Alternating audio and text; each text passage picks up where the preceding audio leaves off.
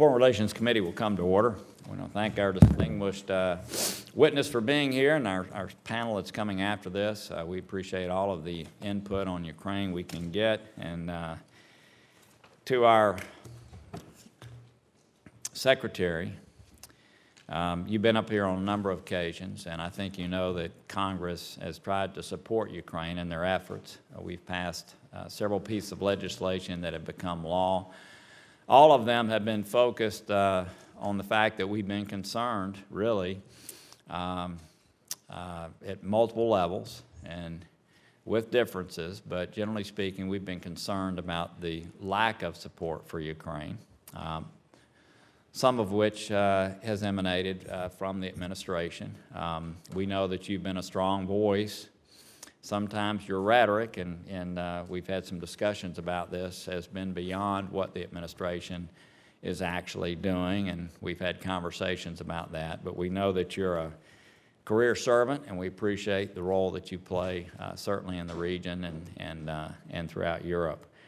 But again, our focus in the past has been to make sure that we're doing the things that we need to be doing to support Ukraine. Today's hearing's a little different, and that is that there are some things that Ukraine needs to be doing itself, and let's face it, had Ukraine 20 years ago really tried to focus on some of the same issues the rest of Europe had focused on, then it would be in a very different place. And so we have a country that has tremendous reforms that need to be put in place. There's an agreement that has been negotiated, you know, a lot of concerns about Russians' adherence to this agreement, Minsk II. Parts of it, though, require the country of Ukraine to be taking steps itself. And so, you know, we're at a point now where I think Congress, again, has been pushing heavily, pushing the administration to be more involved in helping Ukraine.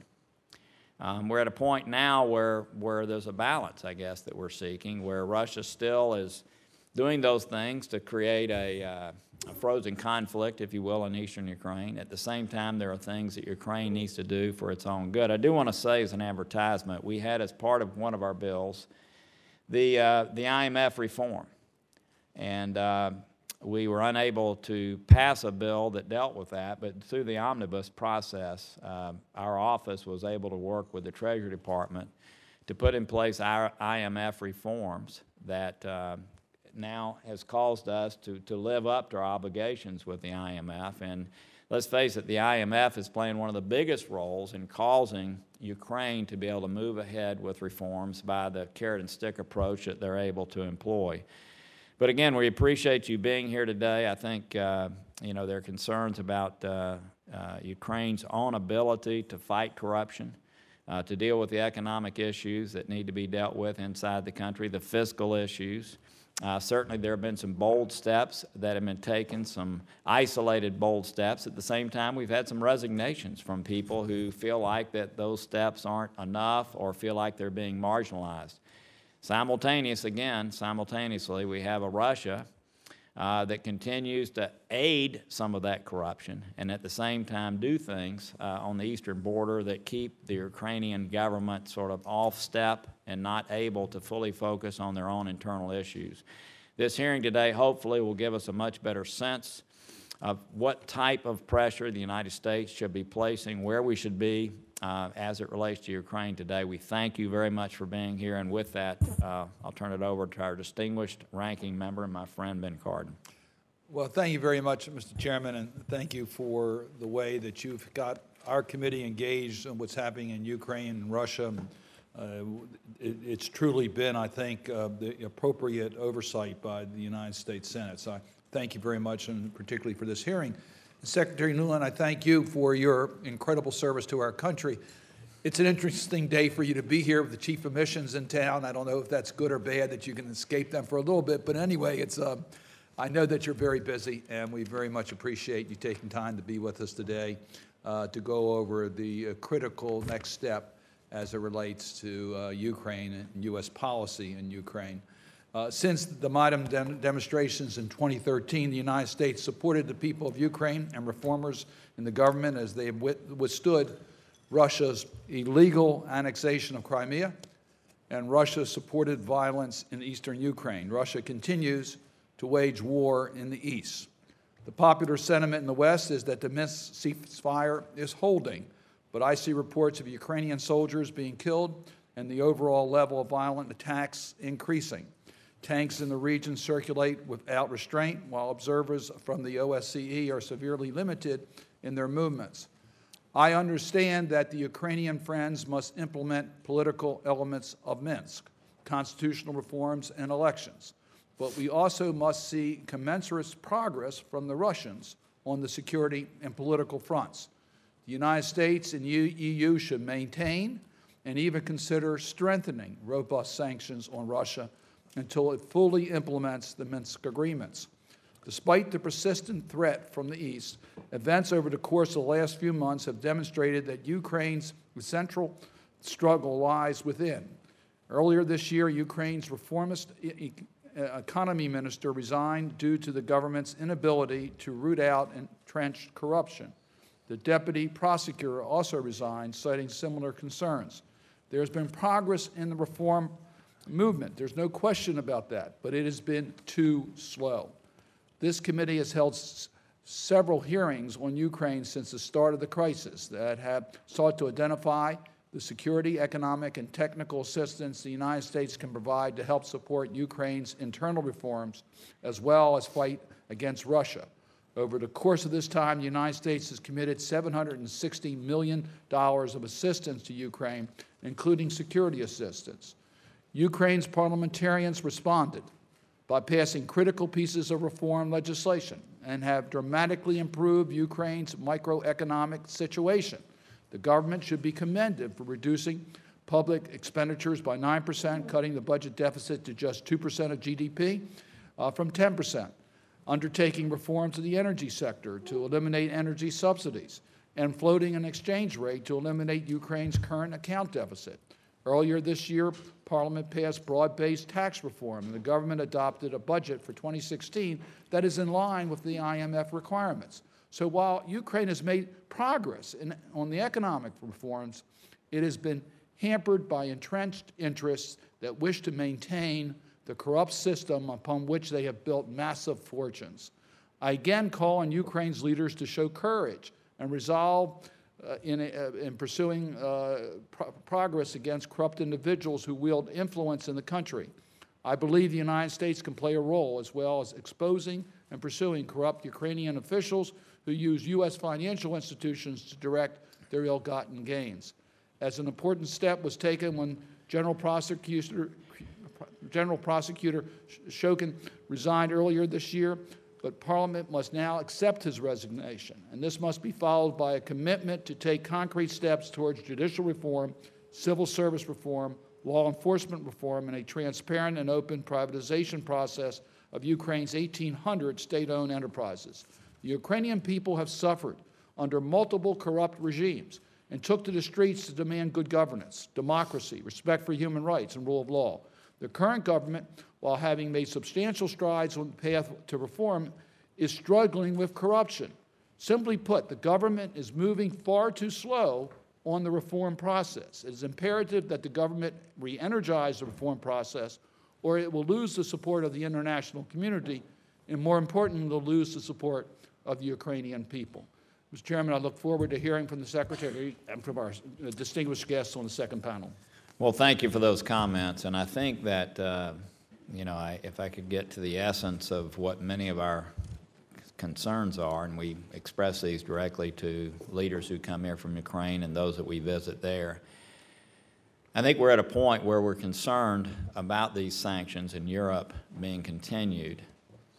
We want them to be continued. Obviously, we consider Russia to be the villain in this process, but we're worried that without Ukraine taking steps forward to do the things that they've agreed to do, that Europe will view them as the reason that the Minsk II agreement is not being put in place.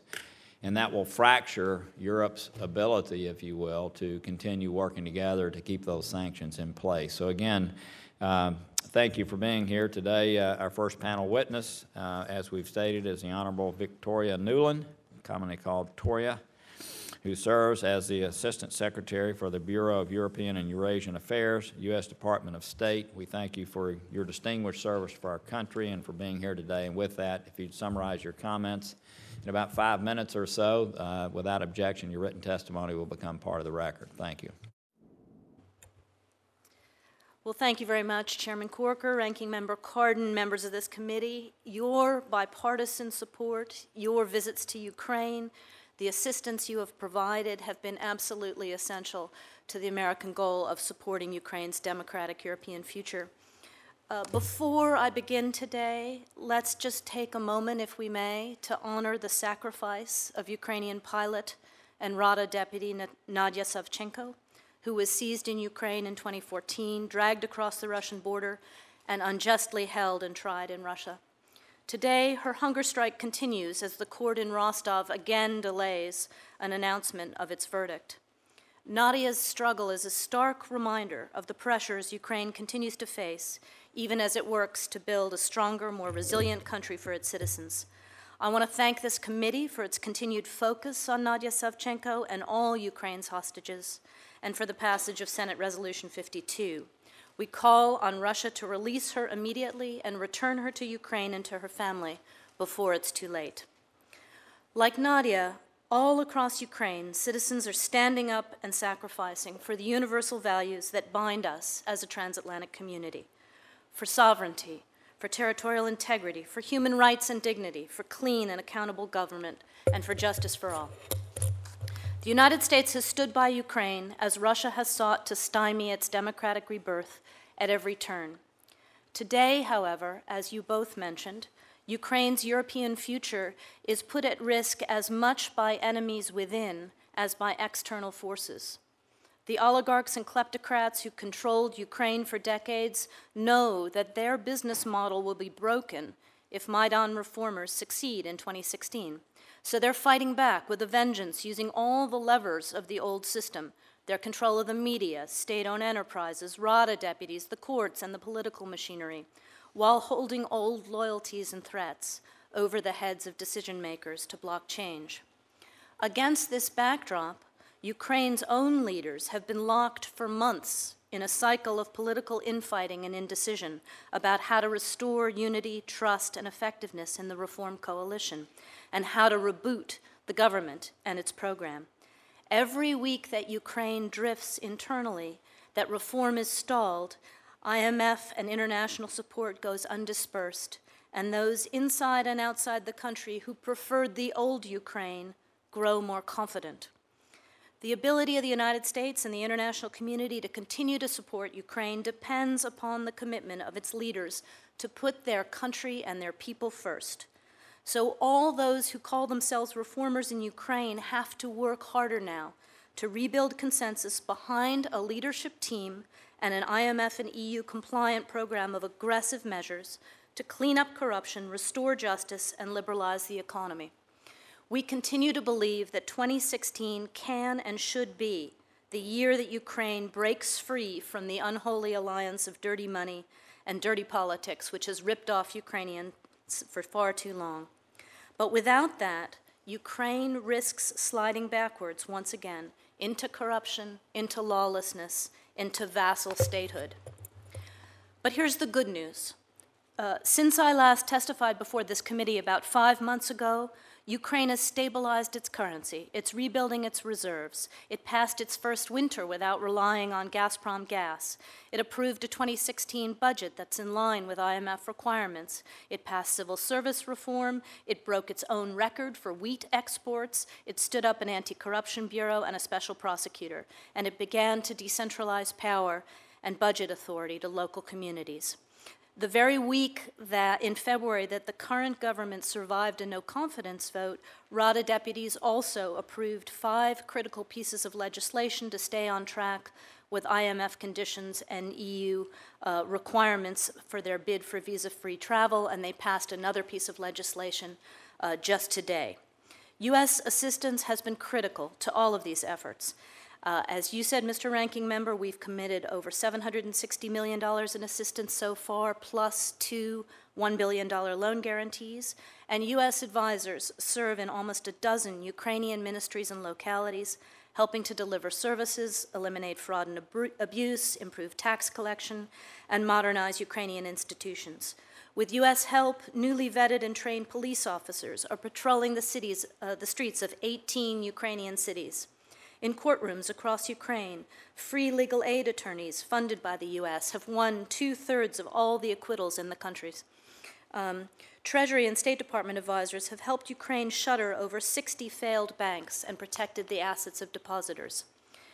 And since there can be no reform in Ukraine without security, over $266 million of our support has been in the security sector, training 1,200 soldiers and 750 Ukrainian National Guard personnel, and supplying life-saving gear. In FY16, we are continuing that training and equipment of more of Ukraine's border guards, military, and Coast Guard. But it is urgent that Ukrainian President Poroshenko, Prime Minister Yatsenyuk, and the leaders of the Rada come together now behind a government and a reform program that deliver what the Maidan demanded: clean leadership, justice, an end to zero-sum politics and backroom deals, and public institutions that serve Ukraine's citizens rather than impoverishing them or exploiting them. In 2016, our U.S. assistance program, with your generous support, is designed to support all of these priorities. Specifically, we will support Ukraine as it takes further steps to clean up its energy sector, to appoint and confirm a clean and new prosecutor general who's committed to rebuilding the integrity of the PGO and indicting and prosecuting the corrupt, as it takes steps to improve the business climate and move ahead with privatization of state-owned enterprises and strengthen the banking system and strengthen judicial independence, and to improve services and eliminate graft in areas that affect every Ukrainian, including healthcare, education, transportation, and also to modernize the Ministry of Defense. Of course, Ukraine's greatest challenge remains the ongoing occupation of its territory in Crimea and Donbass, and its effort to restore sovereignty in the East through the full implementation of the Minsk agreements. These agreements, we believe, remain the best hope for peace.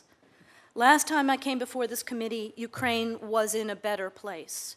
The September 1st ceasefire had largely silenced the guns, and some Ukrainians were even beginning to go back to Donbass.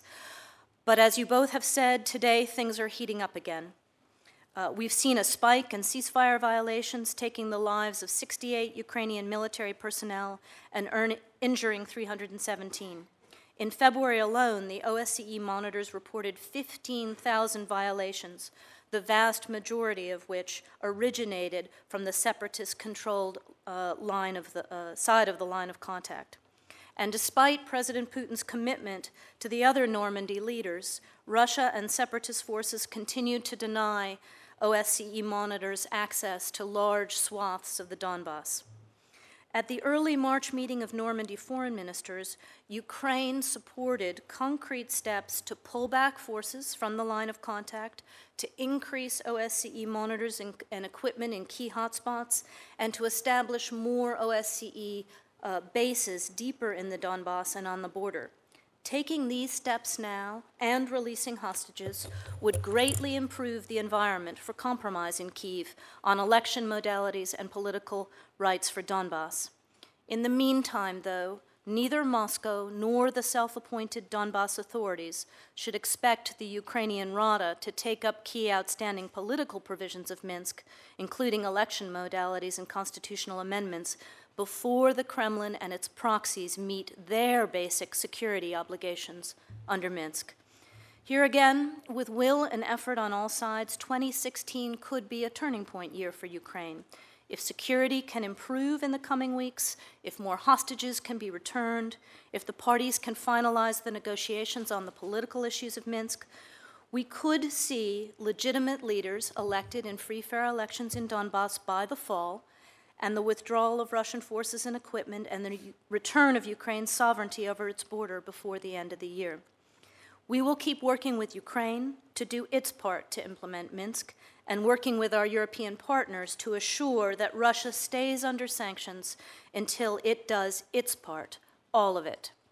And of course, Crimea sanctions must remain in place so long as the Kremlin imposes its will on that piece of Ukrainian land.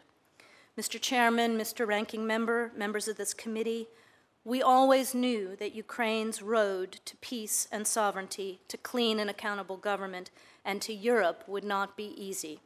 Today, the stakes are as high as ever. With strong leadership in Kyiv, 2016 can and should be a turning point year for Ukraine's sovereignty and its European future. If and as Ukraine's leaders recommit to drive the country forward, the United States must be there to support them. At the same time, we must be no less rigorous than the Ukrainian people themselves in demanding that Kyiv's leaders take their own responsibility now and deliver a truly clean, strong, just Ukraine while they still have the chance. I thank this committee for its support for Ukraine and for a Europe whole, free, and at peace. I look forward to answering your questions. Thank you very much for that testimony and for your efforts on our behalf. I'm going to focus on one issue and then save the rest of my time for interjections along the way. But on the issue of the sanctions that we, along with the European Union, have put in place against Russia, there's no question, is there, that Putin is sowing some degree of discord there, and that keeping those in place beyond June is something that's very important to see this through. Is that correct? Absolutely.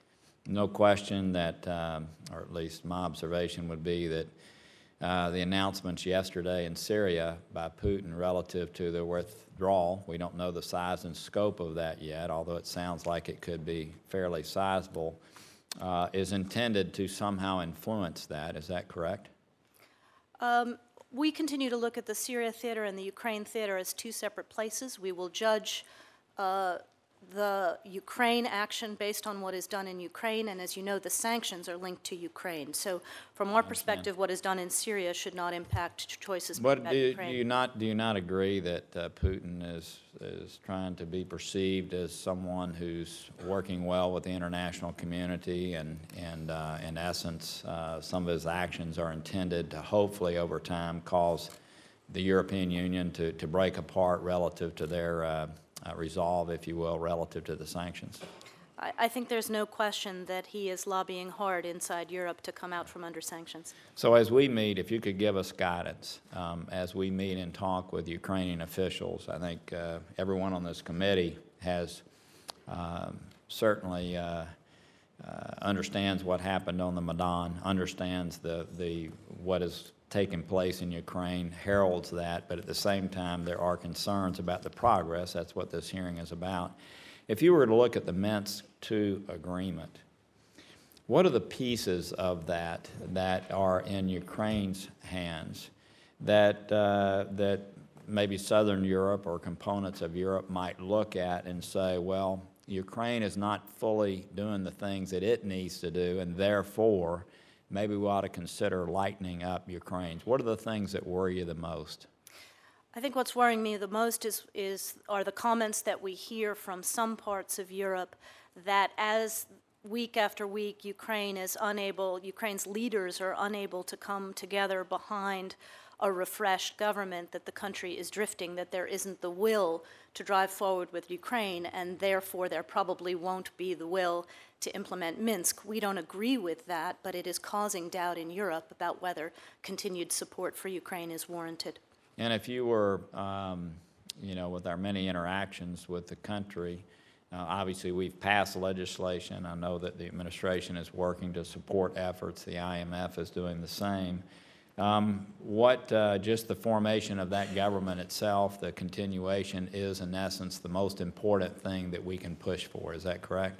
Absolutely, but not just coming together in terms of reloading the government, but reloading the government and the leadership coalition in the Rada behind an aggressive program of IMF-compliant reform. There is, as I said, a lot still to do.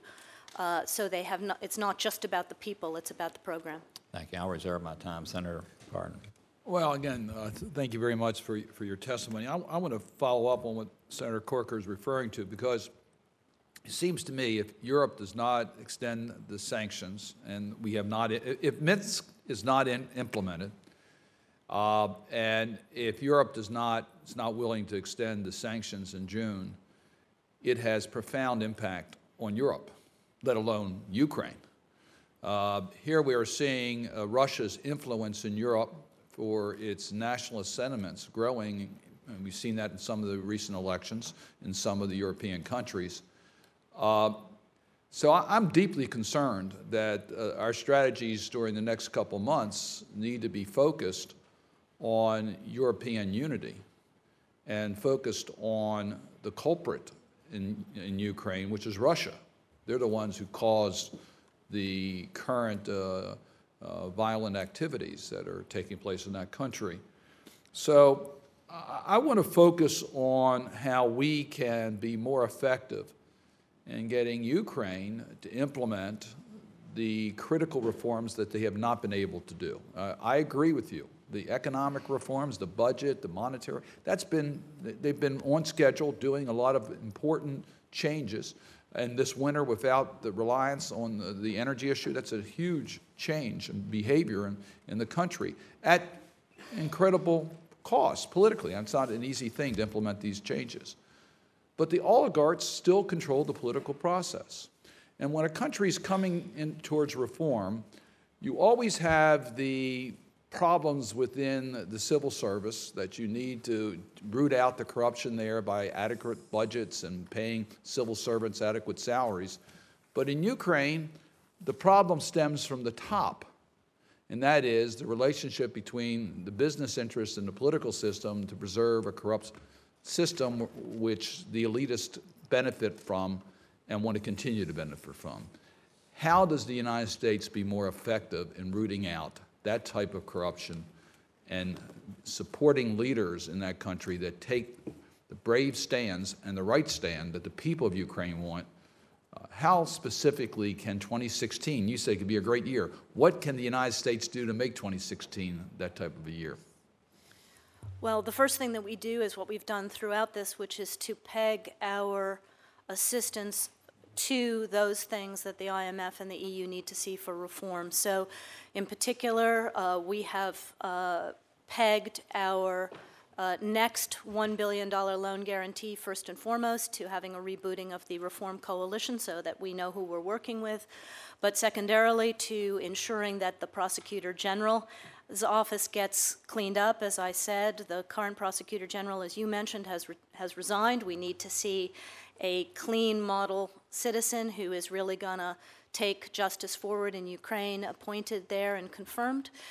We need to see the next stage in de-oligarching the economy, if that is a word. And by that, it's some of the things that I mentioned, including privatization of these state-owned enterprises that are used to siphon off money. It is cleaning up the tax service, the customs service, all of these places where money is siphoned off. It's creating transparency in media holdings and these kinds of things. It is shoring up the banking system further so that it can't be used to rip people off. It's strengthening private agriculture so that agriculture can't become can't persist as an oligarchic haven, and more unbundling in the energy sector. And all of our assistance programs are designed to support those concrete steps as Ukraine takes them. But if they don't take them, then we won't be able to disperse in those areas. Let me ask you specifically about judicial reform. The judiciary historically in Ukraine has not only been a facilitator of corruption, it's been a source of corruption. Right. So what do we do to specifically hold Ukraine accountable on judicial reform? Well, as I said, the first thing is to see that the Prosecutor General's office gets cleaned up. We have advisors in that office which have helped us to better understand what needs to happen. It will start with new leadership. It will start with a review of all the justices. We're also supporting the constitutional amendments to the judicial aspects of Ukraine's leadership. It's passed the Rada in the first reading and needs to pass in a second reading. That will help create more accountability for justices, more transparency in terms of their own ownership, et cetera. And we're doing a lot of judicial retraining and would like to do more. As I also understand, in Ukraine, there's a history of loyalty of judges to particular political interests rather than to an independence. Are the reforms aimed at giving judges the independence they need to make independent choices rather than just following the will of the political elite? Well, as you know, Senator Cardin, because you've been a champion of this across Europe, it is a long process, but absolutely, and it starts with transparency in their own financial holdings. It also goes to stress testing the qualifications of all justices. It goes to breaking the link between politics and their appointments, all of those kinds of things that we've had to do and had to support in other parts of Europe. And we're really just at the beginning in Ukraine. Thank you. Thank you, Mr. Chairman. Right. Senator Perdue. Well, it's good to see you again. Thank you for being here. And your testimony is always very direct and enlightening. I also appreciate your recent trip to the European Defense Conference in Munich. And some of your off-the-record comments were very helpful. But I want to talk about two things that I didn't hear talked about there, and I know you have a heart for both of these, but I'd like to get just an update for the committee. One is Crimea, and the other is Georgia. Mm-hmm. You know, it's hard to believe it's been 2 years, but since Russia went in and illegally annexed, in my opinion, Crimea, and have basically cut them off from their Ukrainian news and also internet providers and so forth. Russia's cemented their control of Sevastopol, their warm water port there, and in connection with what they're doing in Tartus and Latakia in Syria, as well as Kaliningrad and Murmansk, it's easy to see what Russia is doing and why Crimea is so important to them militarily. My question is very simply, can you give us an update about where we are with Crimea? Is it an active conversation about returning Crimea to Ukraine? And what other pressures can we put on Russia to actually entertain a conversation about returning Crimea to Ukraine? Well, thank you, Senator. We obviously share your concerns not only about what is happening inside Crimea and human rights for citizens and particularly minority populations, but also the militarization of Crimea, which has an impact. So the primary lever that we have are the continuing U.S. and European Union sanctions that preclude any investment by any of us in Crimea and put under sanctions any entities that would try to trade. So again, the theory of the case here is that if you bite off a piece of another country's territory, that it dries up in your mouth. Is it the position of the administration, though, that Crimea and the occupied portions of eastern Ukraine are all one and the same in the conversation with regard to the sanctions in Russia? Well, we're pursuing them in parallel, but separately. The Minsk Accords right. govern how the Donbass conflict could be settled and sovereignty could be returned to Ukraine. We have made clear that we will never recognize Crimea's occupation and incorporation into Russia, and that sanctions will stay in place until that is resolved. Good, thank you. That clears that up. Let's talk about Russia just a minute, or Georgia just a minute. You know, it's a, I guess, technically a frozen conflict, as some people term it, and Russia has a history of creating these frozen conflicts. You know, it's hard to also believe it's been 8 years since Russia invaded Georgia. And now today, 8 years on, 1/5 of Georgia's territory and about 1/3 of the population resides in Russian-controlled territory within Georgia. Our own state of Georgia has a National Guard relationship and a partnership with the country there. And I know there's some forward-moving activities this spring in Georgia. And I've spoke recently with our own Adjutant General about their efforts there. Can you give us an update? You know, their Georgia's Defense Minister, Tina Kata Shelley, and she's talking about ongoing concern. This is the former chief, I guess, the recent occupation of the territory and what efforts we can make there to bring that back into an active conversation. Well, I understand these are part of the sanctions, but can you give us an update on that frozen conflict? Well, thank you, Senator, and thanks for what Georgia does for Georgia. It's a great partnership, and the Georgian people of Georgia very much appreciate it. I think you know that in the early days of the U.S. and the NATO partnership with Georgia, our security assistance was primarily directed towards helping Georgia to deploy with us to Afghanistan and other places, make them interoperable, able to go at distance, et cetera. We have in the recent period, both in US assistance to Georgia and in NATO assistance to Georgia as we head towards our NATO summit in Warsaw, reoriented that assistance on the security side at Georgia's request to help strengthen resilience, self-defense, address their concerns about not only the continuing Abkhaz issues, but the fact that there may be efforts to move the lines, et cetera. So we're very much focused on the self-defense aspects. Do we oppose the, do we oppose the Russian effort to put that rail line down to Armenia through occupied Georgia? The Georgians are trying to work with the Russians now on a more appropriate rail link that can be of positive benefit to everybody and not exploit the situation. One thing I would say, though, is that we have encouraged the government in Tbilisi to continue to reach out, particularly to the people of Abkhazia, and to help them to benefit from the new arrangements that they have with Europe and ensure that they increasingly see benefits from those kinds of arrangements, which stand the chance to make Abkhazia far more prosperous than anything Russia has to offer. Well, in meeting with Defense Minister from Georgia, Kata Shelley, she's the current, not the former, but the current Defense Minister, she's very concerned about that rail line, as I'm sure you guys are aware. One last question with the time remaining. Let's go back to Russia. Last year, the administration had Ambassador Paul Dobryansky, former Undersecretary of State for Democracy and Global Affairs, actually proposed to this committee that the West impose an embargo on spare parts for Russian oil refineries. I know this is getting in the weeds a bit, but as we look at having these sanctions have more bite in Russia and that to actually get them to moderate their activity, Russia's heavily dependent on Western spare parts for their refining industry. Is this something that we're thinking about? Is this a possibility for things like pumps, compressors, catalytic agents, and so forth within their refining industry? Senator, as you know, we have maintained an active list of the kinds of future sanctions we might need if Russia were to go further in Ukraine, et cetera. I will talk to you, if I may, in a separate setting about those kinds of things. Okay, thank you. Thank you, Mr. Chairman. Thank you, Senator Shaheen. Good morning. Thank you for all of your work on a daily basis and for being here this morning, Secretary Nuland.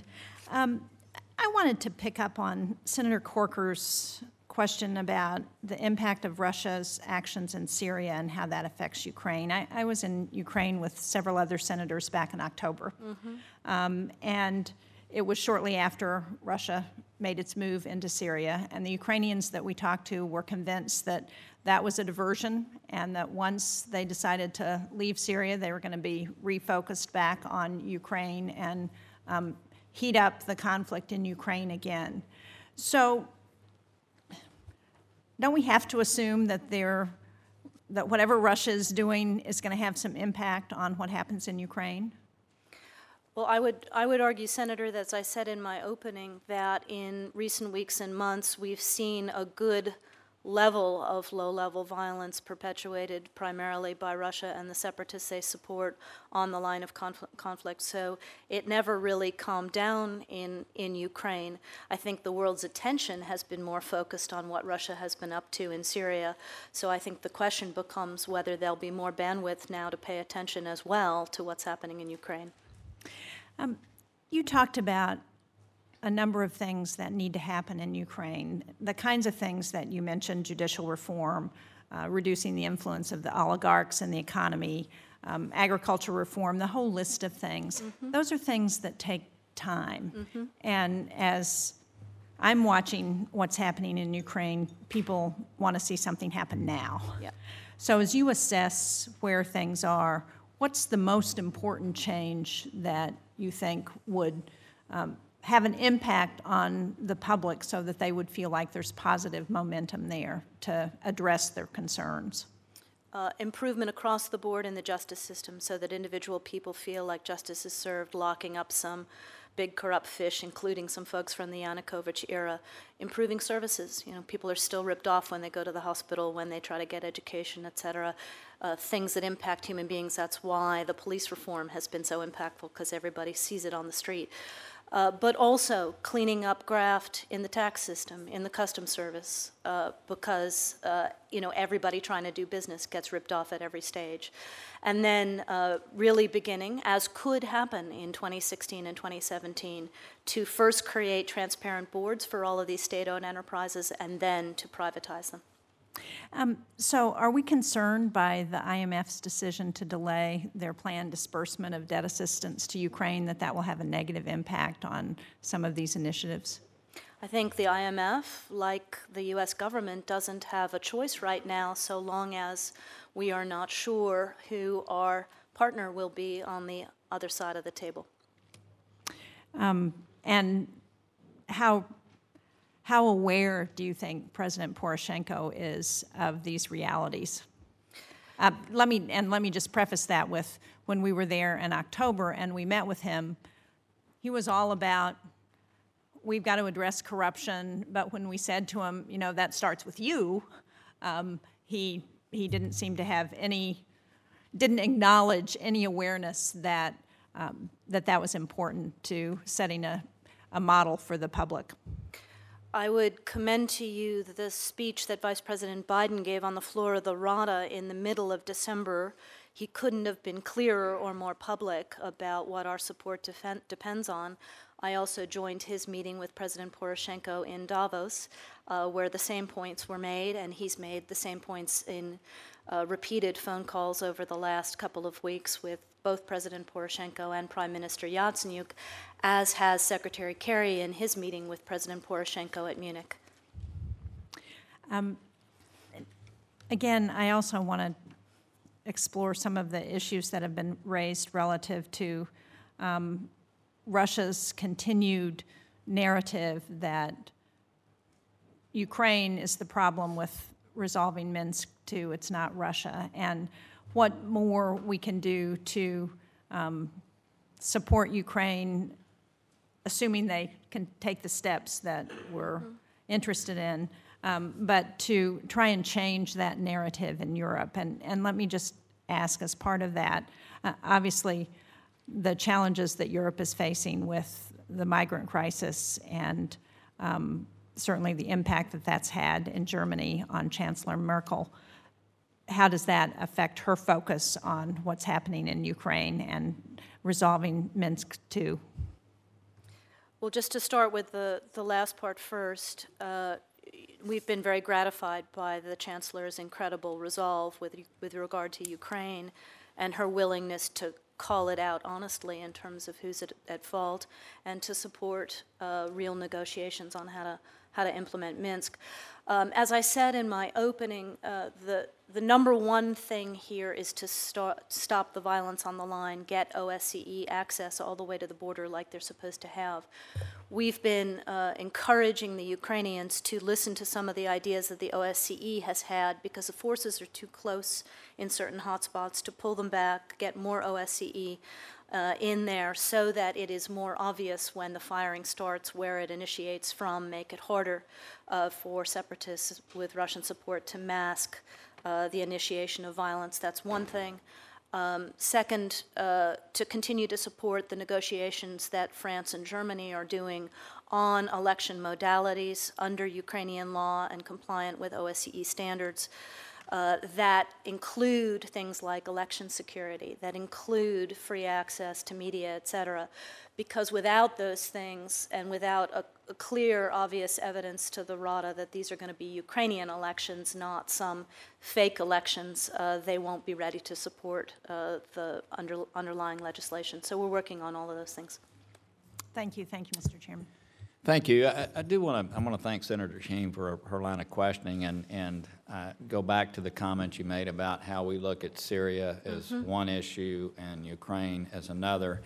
While in Munich, and I know Senator Perdue and several other people were there, General Breedlove reiterated the point that he's made to me on multiple occasions, is that's the problem with U.S. policy right now, is that Russia looks at what's happening. They look at the entire blanket. We tend to look at little patches and deal with them as if they're independent and not connected to the other, and that's why Putin, with a small amount of resources that he has, a country that's, face it, its economy's in shambles, has been able to have the impact that they're having right now on Europe. And I would just say Europe's at the lowest level of self-confidence probably seen in modern times, and he's had a huge effect on that. So again, I appreciate your comments about Syria and Ukraine being different. Russia doesn't view it that way, and they're looking at the entire portfolio in a way where they've been very successful, and they've undermined our interest in the region by doing so. So I would just ask that instead of looking at them separately, we look at them as a continuum and realize that our NATO policy, as General Breedlove says so forthrightly, and everything else we're doing in Europe, we have to look at the entire blanket and not look at these as isolated issues. With that, Senator Brasso. Senator, may I just quickly say that I didn't mean to imply that we don't look at the totality of Russian actions and intentions. Of course we do, and how the things interact. My point was simply, because they're withdrawing or have said they're withdrawing troops in Syria should not mean that we let them off the hook in terms of sanctions vis-a-vis their activity in Ukraine. That was my point. I understand that's us. I'm just saying that when he's used refugees as a weapon of war,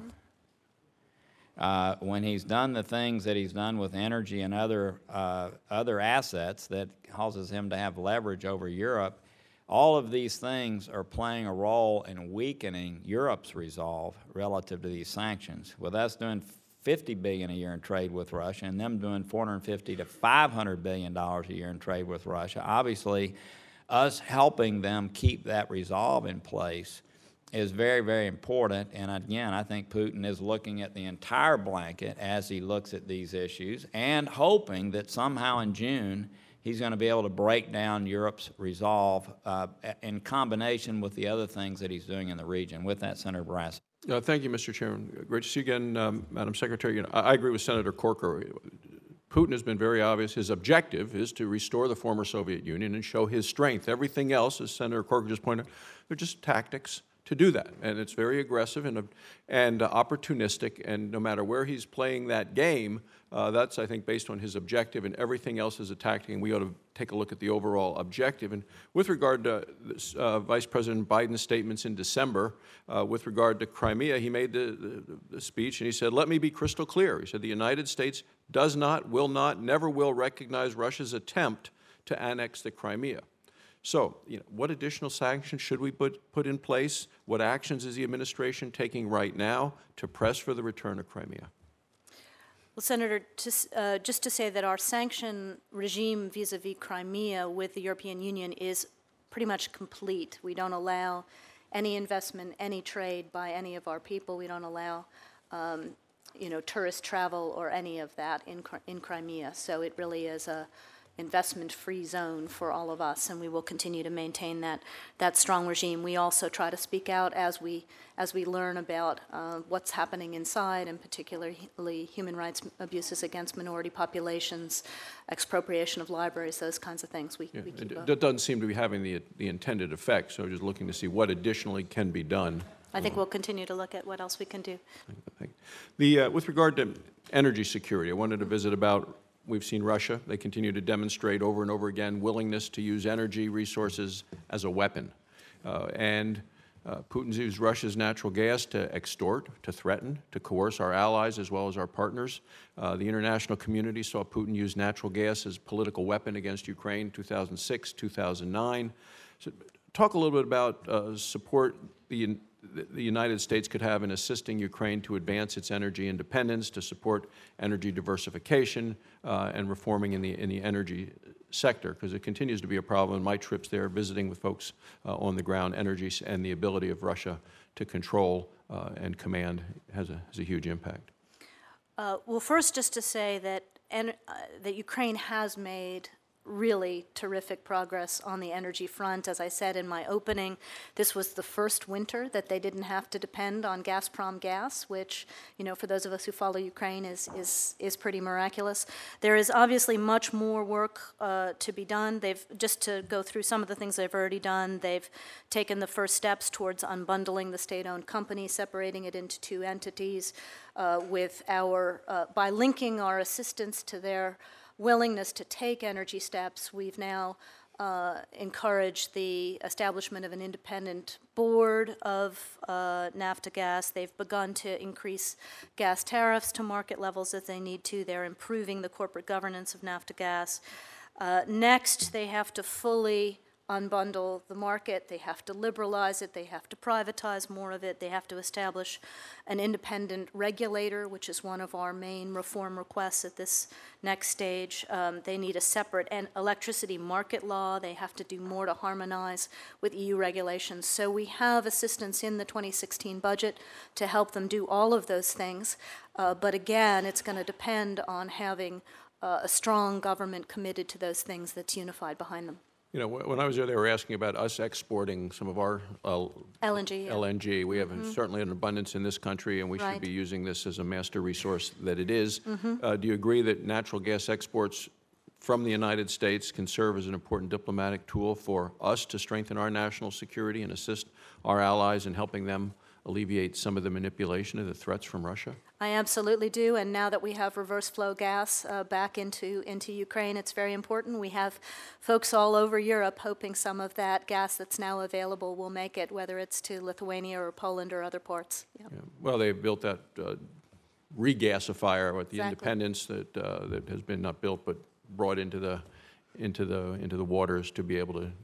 They're just waiting for us to be able to export. And I think you know that we have, for the last 2 years, worked really aggressively. I have, as has Secretary Kerry and Secretary Moniz and Amos Hochstein, our special advisor, on all kinds of projects to help diversify European energy markets and make them more open to other forms of gas than Russian gas. I'm going to bring this up to date, if you could. I was just thinking in the middle of December, Ambassador to the United Nations Samantha Power said Russia continues to violate ceasefires daily. And in October, General Breedlove told reporters that what we have not seen is Russia removing any of its forces from the Ukraine. And he said, "You have not heard me report at this podium before command and control, air defense, artillery, spotting support, artillery support, personnel supplies, all still supplied to Donbass by Russia." These assessments still true today as they were in October and they were in December, and is Russia continuing to send its mercenaries, its troops, its tanks into Ukraine? Absolutely. We still have hundreds and hundreds of pieces of Russian heavy equipment in Ukraine. We still have thousands of Russian forces and support in Ukraine. So Russia is currently in violation of its political agreements and ceasefire commitments to Ukraine. So those forces and that equipment will have to be withdrawn before Minsk is fully implemented, yes. Yeah. So are there additional things we should be doing to, again, as I asked the question regarding to Crimea, I asked the same question with regard to Ukraine. Are there additional things we should be doing? You said we've done everything we can with Crimea to stop all the, you know, with the sanctions, but it doesn't seem to have the impact that we'd like. Anything additionally we should be doing with Ukraine? On the security side, I think the training that we've now been doing for more than a year with Ukrainian forces has helped to give them confidence, has helped to give them better understanding of how to defend their territory, how to handle the line of contact to the best of their ability. I think what we need to do now, as I said in answer to Senator Shaheen, is help to get forces separated enough so that we can get more OSCE in there and we can truly demonstrate who is starting it when these flares happen. But we also have to push for more OSCE all the way up to the border, because there are large parts of Donbass where we have no eyes and ears still. And then in terms of prepared to provide lethal aid?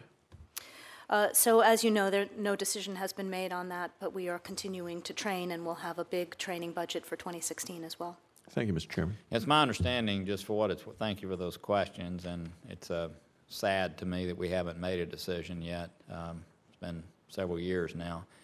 But it's my understanding our training also is not really helping them in any offensive way. It's all about defensive issues. Is that correct?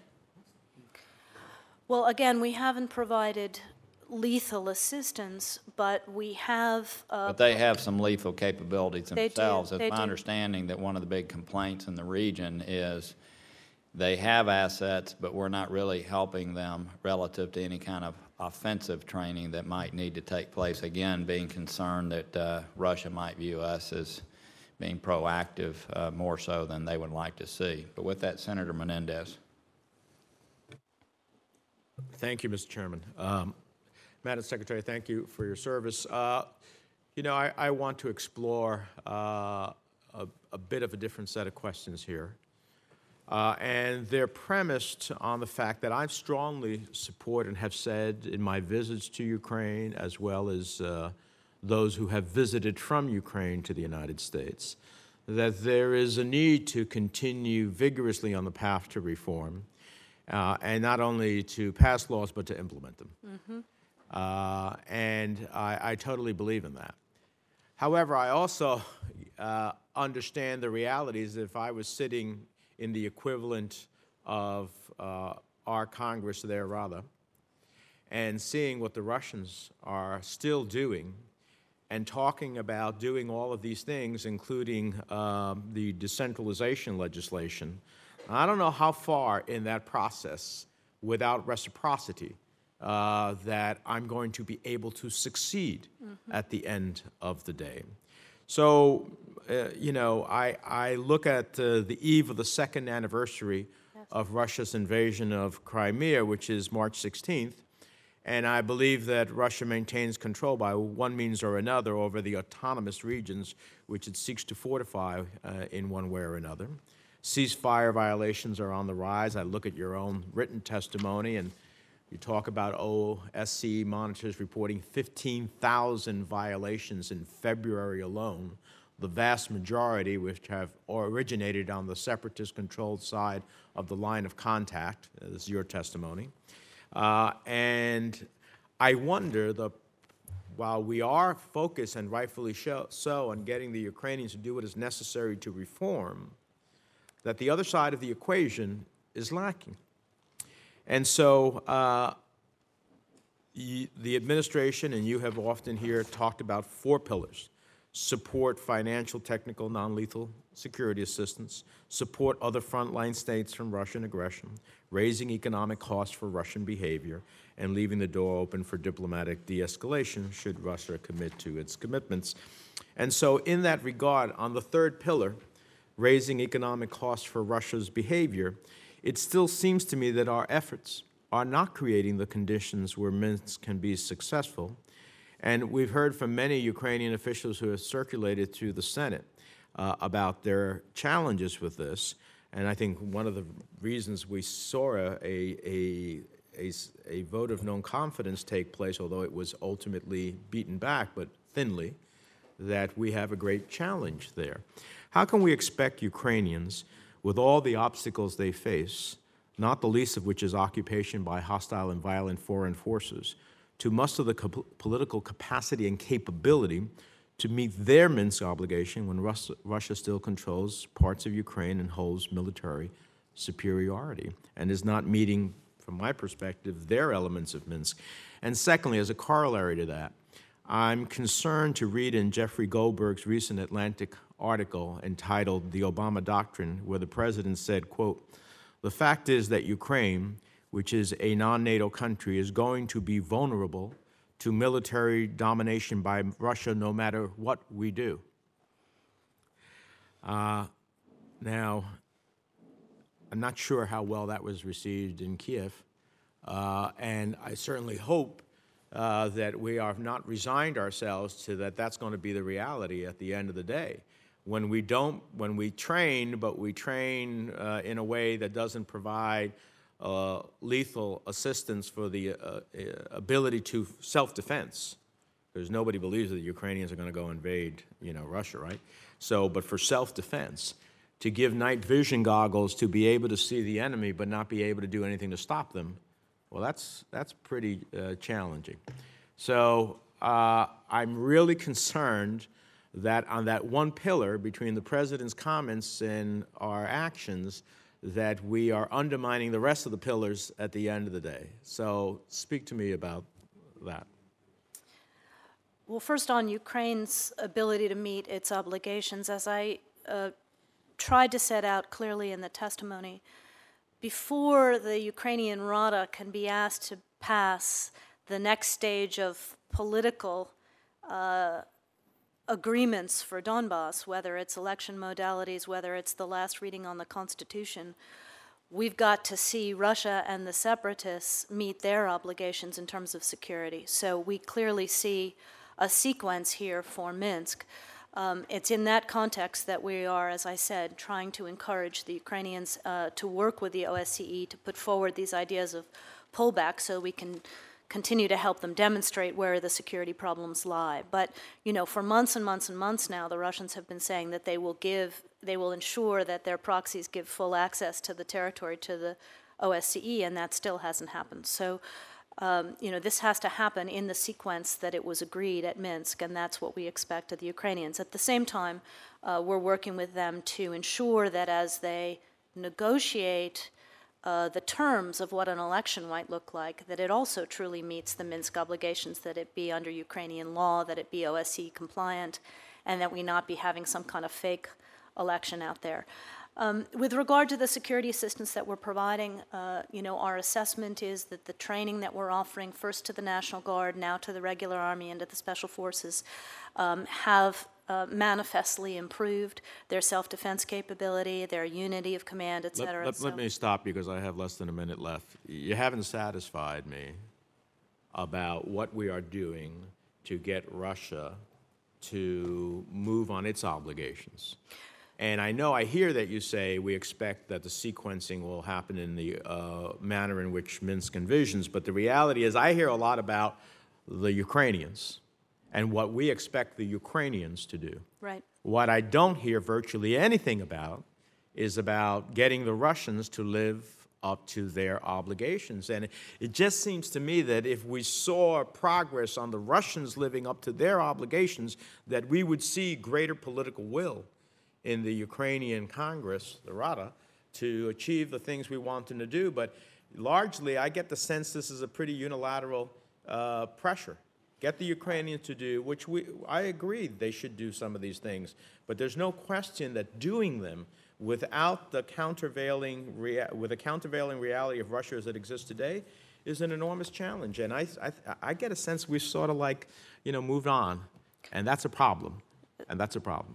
Senator, I have to just disagree with that premise. The president raised these issues, including the importance of ending violations and allowing full OSCE access with President Putin yesterday. We raised this in every single conversation with the Russians. And of course, the number one issue is maintaining unity of sanctions with the European Union, which we have been able to do, and making it clear who's at fault on the security side, which we'll continue to do.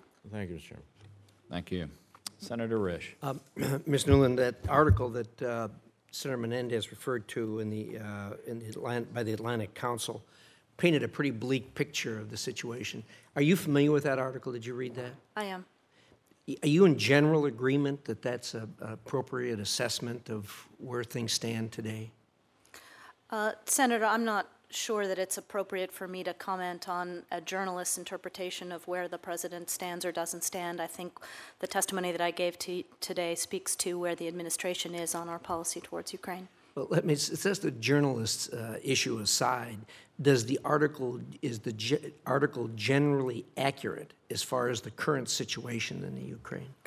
I'm not sure what aspect you're referring to, but I would simply say that the president has led on the issue of maintaining sanctions until Minsk is fully implemented, and that's going to continue to be the administration's policy until we see all aspects of Minsk, including return of sovereignty. I wanted to change subjects for a minute. I want to talk about the Open Skies Treaty. Mm-hmm. And starting February 22nd, the administration has 120 days to make a decision on this upgrade that the Russians have asked for infrared and some other things that will greatly enhance their ability when they do overflights in the United States. You're familiar with that, I assume. I am. Mm-hmm. Where are you in that process? There are still interagency discussions going on. We can brief you in a classified setting if you'd like. I don't, I suppose it's not surprising to you that there's a lot of angst here in this body and in your own administration regarding allowing that, that enhancement. You're aware of that, I assume. I think we would have settled it if it were an easy question. Correct. And I can tell you that in the very near future, you're going to be getting some input from members of this body, and it's going to be not just one-sided. That is going to be very bipartisan, stating real concerns about it. Are you familiar with the testimony that General Stewart gave in the House Armed Services Committee, the Defense Intelligence Agency Director? Are you familiar with his testimony? Forgive me, Senator, I'm not. Okay. He was pretty tough on it. He thought that this is a really bad idea. Are you getting that from anywhere else? Have you heard that from anyone else within the administration? Well, again, interagency discussions are continuing on how to manage this. So, I think most Americans would be surprised to hear that there is such a treaty and that we allow actually spy planes to fly, Russian spy planes to fly over the United States and do the kind of intelligence gathering that they do. To be fair, the door swings both ways. That is, we're supposed to be able to do the same. But the Russians routinely prohibit flights over the Russian territories in the Caucasus, around Moscow, in Kaliningrad, and some other places. Do we deny them any access here in the United States? Senator, I'm going to have to take that question. I haven't looked at in a while at whether we've had denials of those flights. In your assessment as to whether or not you're going to allow this, are there discussions going on about the fact that they are routinely prohibiting us from doing what they're doing here? Do you know whether that's the case? Well, we do try to maintain reciprocity in general. That's what the treaty is about, as you said. So when we have concerns about constraints, we look at how we can ensure that there is a reciprocal response. Who's the lead person in your agency handling this issue? Would be Undersecretary for Security Affairs, Rose Gottemuller. Thank you very much. Thank you, Mr. Chair. Thank you. Senator Murphy. Thank you very much, Mr. Chairman. Thank you for all your work. Madam Secretary, thanks for coming back again. Just to try to square the circle on this question of the Syria-Ukraine connection, because I think it's important to underscore what you said. I think there's no doubt that there is a connection between, in Russia's mind, yes, between their policy in Syria and their policy in Ukraine. If you ask our friends on the ground in Ukraine, they will tell you that when Russia started to move on Syria, it was like a clicker was switched in eastern Ukraine. And for a period of time, Russia was very focused on Syria, and that did mean a diminution of offensive activity in eastern Ukraine. But to underscore what you said, that doesn't mean that we should start blending the boxes together. The worst mistake we could make is to concede that Russia's policy in Syria is tied to our sanctions regime in Ukraine. If you do blend those boxes together, you start to let Europe off the hook. And so I don't think there's really a distinction between, at least as I see it, between some of the feelings being articulated by members of the committee and what you're suggesting. We all acknowledge the connection that Russia is trying to make. That doesn't mean that we allow for the Europeans, those that are in the sanctions regime with us, to look at it that way as well. My question is on this continuing conversation of conditionality of IMF and U.S. support. And let me be slightly contrarian on this fact. I worry that onerous conditions upon our aid and the IMF's decision to do the same thing in some way plays into the hands of Russia. Let's take, for example, the reforms that we require and that Minsk requires to devolve power to the contested regions. Well, that becomes politically unpalatable the more that Russia inflames tensions along that border. The more people that are killed by Russian snipers, the less willing the Ukrainians are to come together on those necessary reforms. The more news there is about Savchenko and her captivity, which of course is controlled by the Russians. Her future is controlled by the Russians. The less willing that Ukrainians are to come together to make some of these reforms. So I guess I put this question to you before, but do you worry that by placing all these conditions upon U.S. aid, that we essentially put the Russians in charge of whether it's released or not, because their ability to sort of play politics inside Ukraine is maybe most determinative, or at least substantially determinative, on whether the Ukrainians can actually come together and make these reforms?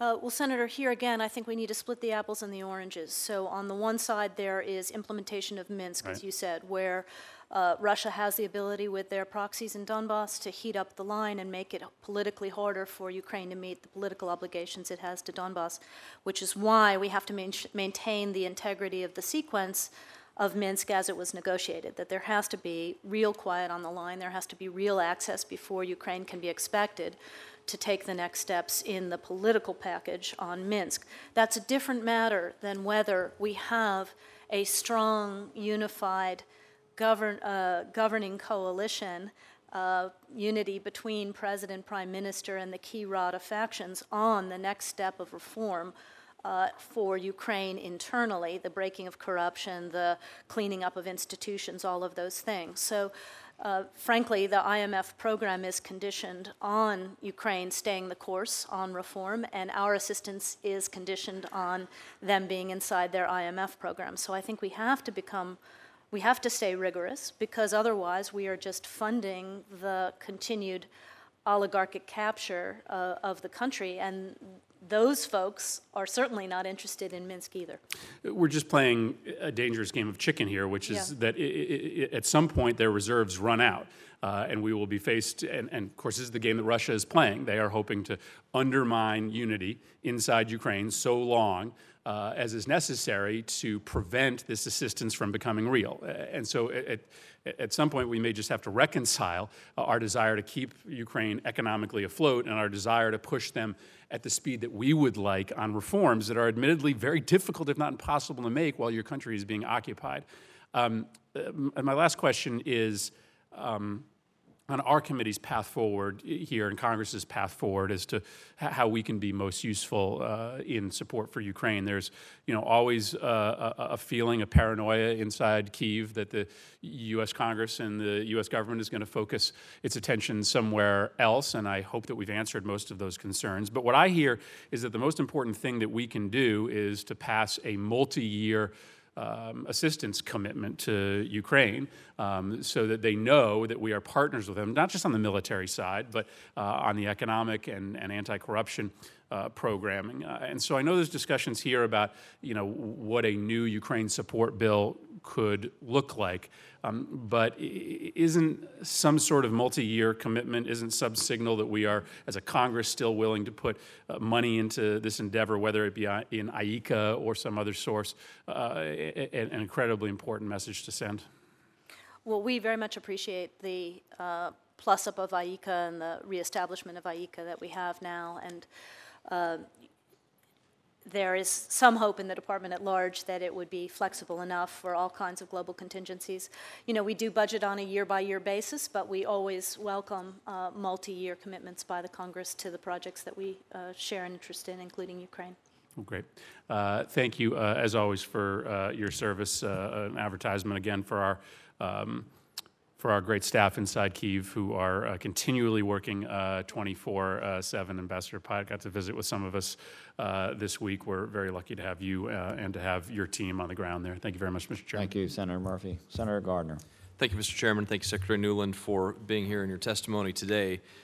In September of 2014, President Poroshenko was addressing a joint session of Congress, and I believe he had made this statement, urging lawmakers to provide more political support as well as military equipment, both lethal and non-lethal, to Ukrainian soldiers. And the quote that was so memorable from that speech was, "Blankets and night vision goggles are important," he said, "but one cannot win a war with blankets." I know the conversation that we've had before this committee, you've talked about a decision on military equipment, lethal equipment not being made yet. Could you talk a little bit, that decision to do that hasn't been made yet. if you were to decide to allow lethal weapons? Well, first of all, do we have a time frame for that decision? Well, first of all, Senator, let me just say that since the appearance by President Poroshenko before the joint session, we really have, with all of your support, plussed up what we are doing in Ukraine, and not just in terms of the 1,200 soldiers and 750 National Guard we've already trained, and the next stage going into the Army and the Special Forces, but also in terms of the kind of equipment that we've provided, including Humvees and UAVs and 2 counter-artillery radars and mortar radars and all kinds of thermal vision devices and secure radios and exploded ordnance, robots, and all these kinds of things. So we are really giving a lot more than we were at that time. I don't have a timetable for you on a lethal decision. If a decision was made to allow lethal weapons, what would that allow? What would Ukraine forces be able to accomplish with those lethal weapons? Well, again, I don't want to speculate on what we would actually go for if that decision were made, but there are a range of issues of things that they have asked for in the past. If again, I'm not saying that you would do that, but I mean, if some of those were allowed, what would the Ukraine forces be able to accomplish? I think the original proposal that they made at a time when the separatist forces in Russia were still taking additional territory quite aggressively were things that would deal with the weapons superiority in terms of dealing with grads, dealing with tanks advancing, et cetera. They also have always wanted more on the ISR side. And if this assistance were granted, they would be able to push back on those territorial gains as well as the equipment advantage you're talking about? Conceivably, but as you know, we don't have offensive combat now. We have skirmishing on the line, but the hope both on the Ukrainian side and in the international community is that we can settle this through implementation of Minsk and the withdrawal of Russian forces. And I believe you may have had this conversation with Senator Perdue in relation to his questions, but what has sort of our position and our inability to really affect change in Crimea, what has that done to our allies in the region from their perspective when it comes to U.S. assistance or aid, like Georgia and others? Well, I think we are, as I said earlier, trying to change the way we approach Georgia. So our security assistance is less about preparing them to deploy elsewhere and now more about hardening their self-defenses, their resilience, their ability to ensure that they don't lose further territory. So that is very much in keeping with what they want. I think there is concern in the region with the increased militarization that we're seeing in Crimea, and that is something that we are concerned about, and allies and partners are raising with Russia as well. There was a, I guess this past January, I had the opportunity to visit NATO headquarters in Brussels, visited directly with General Breedlove. I talked about sort of the Russian situation both in Ukraine and beyond, threats to Estonia, the Baltics, and others. How well prepared do you believe NATO is to counter the Russian threat if it does indeed lead to aggression in the Baltics or Poland? Well, Senator, I think this is one thing we can all be proud of is the work we've done through the European Reassurance Initiative with your terrific support, and as you know, the administration is put forward a 4-fold increase for $3.4 billion this year for European reassurance. We now, as compared to just 2 years ago, we now have U.S. forces and other NATO forces, land, sea, and air in all of those countries. We have prepositioned equipment. We have a much more aggressive training schedule. We've worked with each of those countries bilaterally on the continuum of security from border security, civilian security, to military security. We now have NATO headquarters elements in each one of those 6 countries. So it is a much tougher and harder target for Russia, and we've made clear that that deterrent will continue. With that being said, though, do you agree or then disagree with the assessment? I believe it was a RAND study just a few months ago that said if Russia decides to move on Europe, that it would just take a matter of days before they could overpower NATO. Is that an inaccurate assessment then? Again, I haven't I've read the summary, but not the details of the RAND study that you saw. I think a Russia that challenged NATO would ultimately come to grief over that. But I mean, the assessment said it would take 3 days. I mean, come to grief over that, I agree. I mean, it would be disastrous, but I mean, I've seen various studies that say that Russia would take some territory in initial phases, but I have every confidence that NATO would be able to restore sovereignty. Do our allies in the Baltics share that confidence? What they want from us is continued presence, particularly presence of American forces. So these rotational elements that we've been able to maintain through the ERI are extremely important, where we've had, 700 young Americans out there in these countries on a regular rotational basis. So it's on that basis that we ask you to continue to support ERI, and particularly the very big increase that we've asked for in 2017. And what do you anticipate in terms of the agreements to fulfill their 2% requirement in Europe will be ultimately achieved? It remains a problem. We are doing better at reversing the slide. We have very few allies now, just a handful who are still cutting, and we are now starting to see, I think we have 12, 13 allies who have started to grow their defense budgets again, but this is very much a focus of all of our bilateral, multilateral work as we head to the Warsaw Summit to be able to say that we've definitively started to grow back to 2% all across the alliance. Yeah, and I guess I'm running out of time here, but I would like to ask you this. If you could get back to me on this point, with the RAND assessment, I would like to know whether or not you agree at this point in time, whether or not that is an accurate assessment of NATO's capabilities in Europe. We'll take a look at that. Thank you. We'll get back to you. Well, thank you, Madam Secretary. We appreciate you being here today and your service to our country. I think, obviously the topic today was the reforms inside Ukraine that need to occur.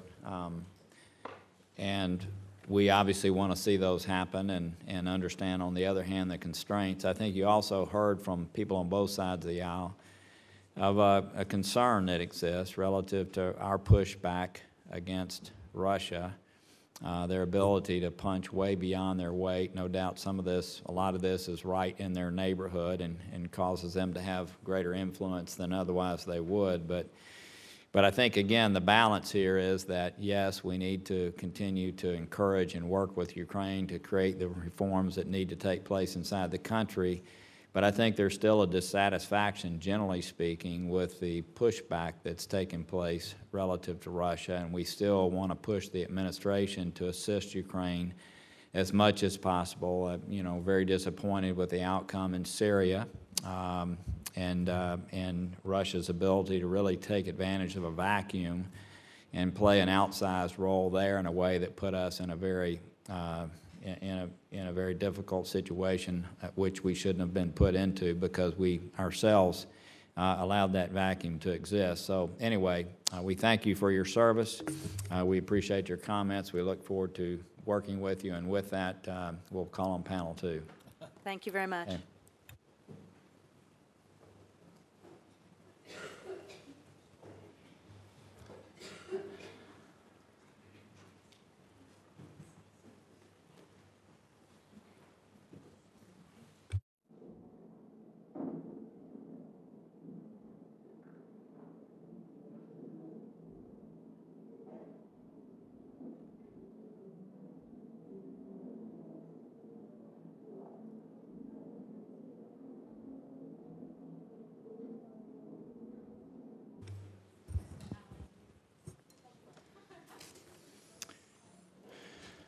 we thank you for sitting through that, and hopefully that'll help you somewhat with your questions that you'll have in a moment. But we want to thank our second panel for being here. Our first witness is Mr. Ian Brzezinski, Brent Scowcroft Center on International Security at the Atlantic Council in Washington, D.C.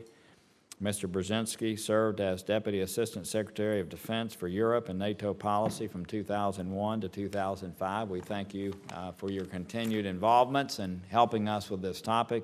Second witness is the Honorable John E. Herbst, Director of the Dina Patri, I'm going to let you pronounce it, Eurasia Center, also at the Atlantic Council from 2003 to 2006. He served as our ambassador to Ukraine. We thank you for the knowledge you're going to share with us today. If you could summarize your comments in about 5 minutes, and without objection, your written testimony will be a part of the record. And if we could begin in the order you were introduced, we'd appreciate it. Again, thank you both. Chairman Corker, Ranking Member Cardin, members of the committee, I'm honored to participate in this hearing addressing the progress of reform in Ukraine following the Maidan revolution and the launch of Russia's invasion of that country. Those two events transformed the course of history in Ukraine. The Maidan revolution was a powerful demonstration of popular demand for democracy and good governance, and also the nation's desire to be a fully integrated member of the West. The second event, Russia's unprovoked military invasion of Crimea and eastern Ukraine, stand amongst the most dramatic actions in President Putin's campaign to reestablish Moscow's control over the space of the former Soviet Union. What is at stake is of critical interest to the United States. If allowed to succeed, Putin's ambitions will lead to a new confrontational divide in Europe between a community defined by self-determination, democracy, and rule of law, and one burdened by authoritarianism, corruption, hegemony, and occupation. It is in this context that Ukraine launched its most aggressive effort at comprehensive economic and political reform since attaining independence. This undertaking has been only made more challenging by the tragedies caused by Russia's invasion: 9,000 Ukrainian deaths, countless wounded, 1.6 million internally displaced persons, and the loss of economically valuable territory. Ukraine's reform efforts have also been undermined by Russia's decades-old campaign of subversion, one that includes information warfare, energy embargoes, economic sanctions, and terrorist and cyber attacks. Despite these challenges, Ukraine has made progress. Its tax collection, pension, and government procurement systems have improved. New, vetted, and trained police forces now operate in Kyiv, Lviv, Odessa, Kharkiv, and elsewhere. Anti-corruption laws have been passed, and the government austerity program is being implemented. With that said, and as was pointed out by Assistant Secretary Nuland, the process of reform is far from complete, it moves too slowly, and remains too easily reversible. A strategy to assist Ukraine must integrate initiatives to, one, impose greater costs on Russia for its aggression; two, enhance Ukraine's capacity for self-defense; three, assist Ukraine's efforts at reform; and fourth, further its integration into the Euro-Atlantic community. Towards these ends, current targeted sanctions against Russian individuals and firms should be escalated toward broader and more comprehensive sectoral sanctions, including against Russian financial and energy sectors. Today's sanctions may be hurting the Russian economy in the context of low oil prices, but if their intended outcome has been to deter Russian aggression, they have failed. One specific step that was mentioned earlier today is to embargo the sale of spare parts to Russia's vulnerable refinery industry, its oil refining industry. This step proposed to this committee by Paul Dobriansky would degrade an important source of revenues that helps sustain Russian military operations. Second, NATO should significantly reinforce its presence in Central Europe. Larger and more responsive exercises and operations, and the establishment of bases in Poland and the Baltic states, equipped with brigade and battalion level capacities, respectively, are in order. These are reasonable steps in light of Russia's military buildup and the magnitude of its aggression in the region. Third, Western assistance has been helpful to Ukraine's armed forces, but the time is long overdue to grant Ukraine the lethal defensive equipment it has requested. The provision of anti-tank, anti-aircraft, and other systems would complicate, add risk, and increase the cost of operations against Ukraine. In light of Moscow's rhetoric and its belligerent force posture, this requirement has not lost its urgency. We must do more to counter Russia's significant information campaigns. This is not just a media battle, it's also a matter of physical presence. U.S. consulates should be established in key cities, such as Odessa and Kharkiv. This would expand economic ties between these cities and the West and provide us greater situational awareness of the surrounding regions. Fifth, we should work to link Ukraine's energy sector to an emerging north-south corridor of gas and oil pipelines in Central Europe. This corridor linking the Baltic, Black, and Aegean seas promises to unify Central European energy markets and bind them into the broader European energy market. A robust Ukrainian link to the north-south corridor would further diversify Ukraine's energy supplies, facilitate Ukraine's integration into an emergent single European energy market, and actually strengthen Europe's energy resiliency, Europe as a whole, by enabling it to leverage Ukraine's significant gas storage facilities. Sixth, we should assist Ukraine design a national strategy to restructure its defense industry, a very significant element of its economy, so that it can become better aligned with Western business practices and Western market structures. Finally, assistance to Ukraine and its reform efforts should rest upon a firm embrace of Ukraine's transatlantic aspirations. Those aspirations are powerful drivers of reform. Mr. Chairman, the recommendations I listed are prudent, defensive, mutually reinforcing, and consistent with the desires of the Ukrainian people to live in peace, freedom, and under the rule of law, and to see their nation become a fully integrated member of the West. They thus also enhance the prospects of peace in Europe. Thank you. Thank you very much, Mr. Herbst. Ambassador. Yes, sir. Chairman Corker, Ranking Member Cardin, members of the committee, thank you for the invitation. For more than 2 years, Ukraine has faced a double challenge, Kremlin aggression and the crisis of reform. In May of 2014, newly elected President Poroshenko faced economic catastrophe and an advancing Russian-led, financed, and supplied offensive in the Donbass. Ukraine's sharp economic decline bottomed out in the third quarter of last year, which was a year of substantial reform and economic stabilization. Today, there is a largely stabilized line of contact in the east between Russian forces and their proxies in the occupied territories and Ukraine's troops to the west. In short, Ukraine has pulled back from the brink of disaster, but its circumstances remain difficult. For a year and a half, the Minsk process has been a key factor in the effort to bring peace to the East. Ceasefires have been in effect officially since September of 2014, but both the Minsk I and Minsk II ceasefires have been violated regularly, with most violations coming from the Russian side.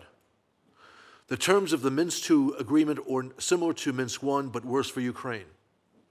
Under the Minsk II ceasefire, 375 Ukrainian soldiers have died, 1,500 have been injured. Since the Minsk I ceasefire went into place, Russia has seized over 700 additional square kilometers of Ukrainian territory. This has not been a real ceasefire. Minsk II's terms are worse than Minsk I, but they are adequate as long as the EU insists that sanctions imposed on Moscow remain in place until Minsk II is fully implemented. Thus far, sanctions have been the most effective tool that the West has used to encourage Moscow to end its war in the Donbass. They are responsible for a 1 to 1.5% drop in the Russian GDP, and last year Russia's GDP dropped 3.7%, wages dropped up to 10%, and the IMF expects Russian GDP to fall again this year. It is essential that sanctions stay in place. Chancellor Merkel has been key in this. She says that Russia's operations in Syria will not affect sanctions policy, but Chancellor Merkel's political standing is weaker as a result of the immigration crisis. If she becomes substantially weaker, the EU sanctions on Russia are in jeopardy. Her drubbing in Sunday's provincial elections were not a good sign. President Poroshenko and Prime Minister Yatsenyuk are the best senior team in Ukraine's history, but they must make the right decisions for reforms to succeed. Ukraine's vibrant civil society, an impressive cohort of young reformers in the Rada, and in minister and deputy minister slots have been encouraging the president and the prime minister to make those decisions. Ongoing advice and assistance from the EU, the United States, and especially the IMF are critical in helping Ukraine's leadership to make the right choices. 2015 was ultimately a successful year for reform. The budget passed in 2015 reduced public expenditures by 9% of GDP and cut the budget deficit from 10 to 2%.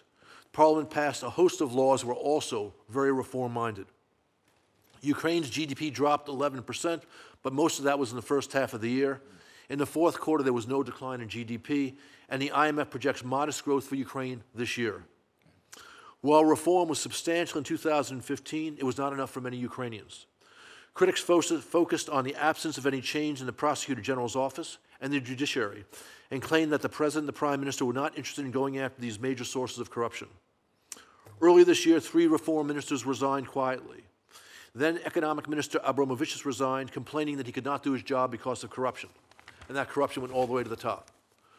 Reformers in civil society spoke up for Mr. Abramovicius. So did the US, the EU, and the IMF.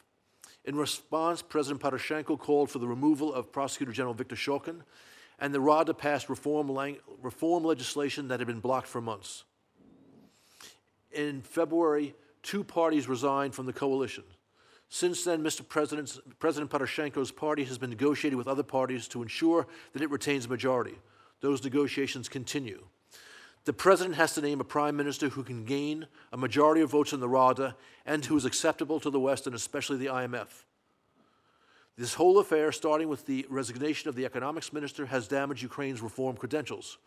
Many observers read the headlines and assume that reform in Ukraine has not made progress, but that is not true. Progress has been made consistently since 2014, and even during this crisis, the Rada passed reform legislation. Under the current lineup in the Ukrainian government and in the Rada, there will always be one step backwards before you get the two step forwards for reform. This is the way that progress will take place in Ukraine, and we need to understand that. The Obama administration has a mixed record regarding Moscow's aggression and its support for Ukraine. It has been a strong and effective advocate for imposing and maintaining sanctions on Russia.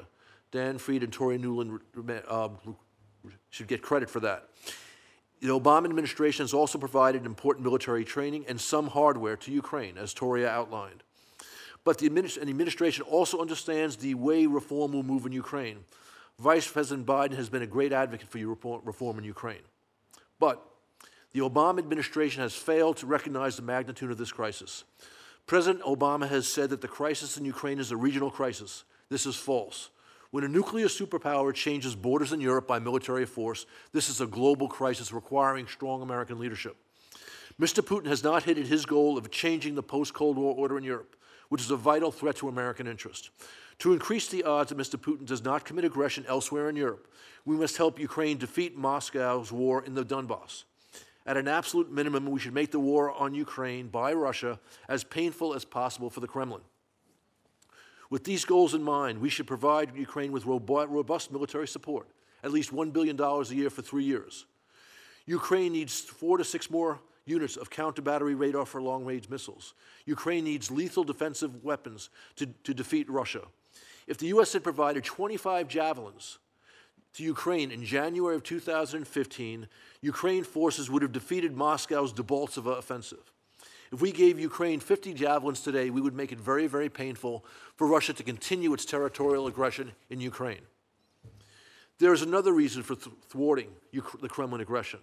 Moscow's war against Ukraine, the seizure of Crimea, is the single greatest blow to the nuclear non-proliferation movement ever. Ukraine gave up its nuclear weapons in return for assurances from Russia, from Great Britain, from the United States, and from France, and we have ignored those assurances. Our economic assistance should also be much greater. It should be seen as an investment in our security, a point that former Treasury Secretary Larry Summer has made in advocating $10 billion of Western aid for Ukraine. The U.S. should shoulder up to $5 billion of this package. It should consist of loan guarantees, direct budget support, debt swaps, as well as assistance to support reforms in key sectors such as banking. Coupled with strong military assistance and the maintenance of sanctions on Moscow, a large aid package would help Ukraine defeat the Kremlin's aggression and transform itself into a prosperous democracy with close links to the West. Thank you, and I'm sorry for going over my time. No, thank you very much for your testimony. And obviously the title of this hearing has been more about reforms in Ukraine, and obviously concerns that Europe may utilize the lack of some of those reforms occurring as a reason to loosen sanctions, which we don't want to see happen. But could you follow up, Mr. Herbst? It appears that in your testimony, and I want to ask Mr. Brzezinski the same thing, that you feel right now our push towards Ukraine's reformation process is not balanced, that we're not doing enough on the other side of the equation to push Russia. Is that correct? Absolutely. Our military support for Ukraine has been growing, and it's much better today than it was a year ago, but it's still inadequate. And we still worry far too much about quote-unquote annoying or provoking Russia than about defending our interests in Ukraine. Because the Kremlin, Mr. Putin is vulnerable in Ukraine. His people do not want the Russian army fighting in Ukraine. And there are thousands and thousands of Russian soldiers right now. The lethal defensive equipment we would provide would make it much more painful for Russia to commit its next offensive action. And while I'm not expecting a major offensive, the Russians are grabbing land every week, or trying to grab land every week. They've taken at least 700 additional square kilometers under the ceasefires, the Minsk ceasefires. We want to make it much more painful for them to do that. You heard Secretary Nuland speak to the fact they've not made decisions yet relative to defensive lethal weaponry. What do you think is causing the administration to be so slow in that process? Actually just stall it off, and it's evident it's not going to happen. But what is the reasoning for that? I think that the administration, the president, do not want to provide defensive lethal equipment to Ukraine because, quote unquote, it will provoke Moscow. And I think there's a fundamental geopolitical misunderstanding at the top. The crisis, if you understand that changing borders in Europe by aggression is a major crisis, then you will take steps to deal with that major crisis. We have taken good steps, although not enough, to strengthen the position of NATO, especially the Baltic states and Poland and Romania. But the point is, the Kremlin has been emboldened, first by our weak reaction to its aggression in Georgia, then our weak reaction to the seizure of Crimea. If we provide javelins to Ukraine, if we provide, as Ian suggests, anti-aircraft, serious anti-aircraft capacity to Ukraine, it would make it much more painful for the Kremlin to continue its aggression in Ukraine. The president, if you believe the article that Jeff Goldberg did in The Atlantic that Senator Menendez referred to, the president believes that that will lead to war with Russia. That is simply false. If we permit the Kremlin to succeed in Ukraine, they'll be emboldened to commit provocations in the Baltics, where we have an Article 5 obligation to defend them. And that's more likely to lead to war, giving the Russians a free hand in Ukraine, than a policy of helping Ukraine defend itself. Yeah, I coined a phrase one of my colleagues used, but it appears that Russia's appetite is growing by eating. I mean, in other words, as they continue to do what they're doing, their appetite grows for that. Mr. Brzezinski, you want to respond to the balance issue and the lack of lethal defensive weaponry? Yes, sir. I would say, in short, if you look at our current posture and our policies towards Russia, they have not succeeded, specifically when it deals with Ukraine. After 2 years, Russia is still occupying eastern Ukraine, still occupying Crimea. It's used the last 2 years to consolidate its position in both. In eastern Ukraine, over the last year, General Breedlove, the SACEUR commander, reported that they've moved in over 1,000 pieces of heavy equipment. They've tightened their command and control capacities. Coordination remains deep. Resupply continues. They've continued to amass forces on Ukraine's eastern frontier. In Crimea, they've been using the time to transform Sevastopol and the other bases on Crimea into basically a hub of an A2AD zone, anti-area, area denial access zone that reaches deep into Ukraine and much of the Black Sea. So we haven't had effect. And on lethal assistance, while U.S. military assistance to Ukraine has been useful at the institutional level, helping the Ukrainian Ministry of Defense and General Staff further develop their doctrines, their personnel structures, their logistical capabilities and such, there is a real need, an urgent need, for lethal assistance at the tactical level. Why? Just look at Russia's force posture. It has those mass forces on Ukraine's eastern frontier, increased forces now in Crimea. They regularly conduct snap exercises involving tens of thousands of forces to demonstrate the capability to rapidly mobilize and deploy and conduct offensive operations into a neighboring country like Ukraine. And Ukraine right now doesn't really have the capacity, as John pointed out, to really impose significant costs on an aggressor. And providing lethal assistance, such as anti-tank weapons, anti-aircraft weapon, advanced forms of artillery, better UAVs, targeting systems, Ukraine would be in a better position to deter such aggression. It's long overdue. What is both of you talk to officials inside the country as we do, But from your perspective, obviously we want to see reforms take place inside Ukraine. They've been their own worst enemy. They'd be in a very different place had they moved along with reforms like much of Eastern Europe did years ago. We understand it's a problem. I mean, it's endemic in their society. It's a holdover from the Soviet Union in many ways. So they have issues that they have to deal with. We want to push them along. We want their country to be better. We want the things that happen on the Maidan to be realized through a country that certainly is Western-oriented and has those types of values. And at the same time, we're concerned about Europe's response to the lack of progress that may be occurring and them shifting blame, if you will, to Ukraine away from Russia. But you just listed a host of things that we're not doing to help Ukraine. On the other hand, with the frozen conflict, actually listening to testimony, not that frozen, additional land being taken by Russia.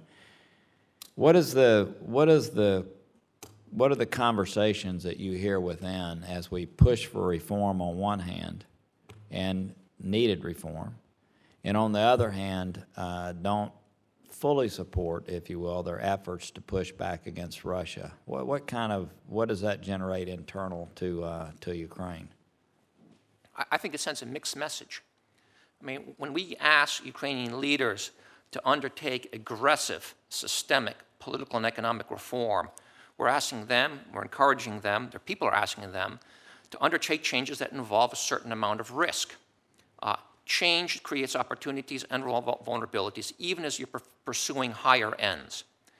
And if we don't complement our efforts to support and pressure reform in Ukraine with a stronger position against Russia, I think we're actually creating risk to the reform process. Russia's actions are not just designed to seize territory, they're designed also to undercut the prospects of reform. And so we have to impose a higher penalty on Russia. It's stunning to me that after 2 years in which Russia has been basically not only occupying territory of Ukraine, but sustaining a campaign of information warfare, economic embargoes, cyber attacks, even terrorism, we haven't increased the pressure on Russia. We haven't transformed our sanctions from targeted sanctions that basically hit a limited number of individuals and entities, including entities that have very little relationships with the West, such as their arms industry. We haven't escalated. We haven't really leveraged the full weight of our economic power against Russia. That resonates in Ukraine, and I think makes them less confident to take the steps that are inherently risky, albeit necessary. Mr. Herbst, Ambassador, excuse me. Right. I would endorse Ian's points on the impact of our reluctance to provide more military assistance and our less, not as aggressive as it could be, sanctions policy. But I would add one more dimension. We provide Ukraine substantial economic assistance, but just not nearly enough. We are asking them to make reforms that are politically dangerous, all about in their interest. And if we provided greater assistance, it would make the risk of those reforms less. And again, the justification for greatly increasing our already substantial assistance is this is of direct interest to our security. Because again, if the Kremlin succeeds in Ukraine, the odds go up that they'll do something nasty vis-a-vis another NATO country. And we want to defeat them or stop them in Ukraine. Thank you both. Senator Cardin. Well, thank you both for your testimony. It's very interesting. Both of you have a common theme here, that we have to be more aggressive in supporting Ukraine and isolating Russia's influence. You point out, Mr. Brzezinski, that we should, that the existing sanctions, although they've certainly had an impact, that haven't had the desired results. Therefore, we should look at more targeted sanctions in addition to the current sanctions and be more aggressive in regards to isolating Russia. You also point out, I thought, a very good suggestion about public diplomacy by setting up consulate offices in different parts of Ukraine to counter the public relations battle that Russia has been waging within Ukraine. I thought that was a good suggestion. And Ambassador Herbst, you've been pretty aggressive, $5 billion. That's a pretty big number. of additional aid, and of course the military assistance, which is something our committee has looked at in the past and been very sympathetic to military assistance for Ukraine. When we look at this realistically, it looks like it's moving in the other direction, that the budget funds are tight, and the chances of getting that type of support from the United States is not likely. And we are confronting a June deadline in Europe as to whether they will continue the sanctions, the existing sanctions, let alone strengthening those sanctions. So it looks like we're moving in the opposite direction. So I would welcome your observations on what the impact would be on Ukraine if Europe does not extend its sanctions in June and the current status quo remains, that is, that Minsk II has not been implemented. That would be a disaster. That would remove the one substantial reason that the West has given to Russia to back off its aggression.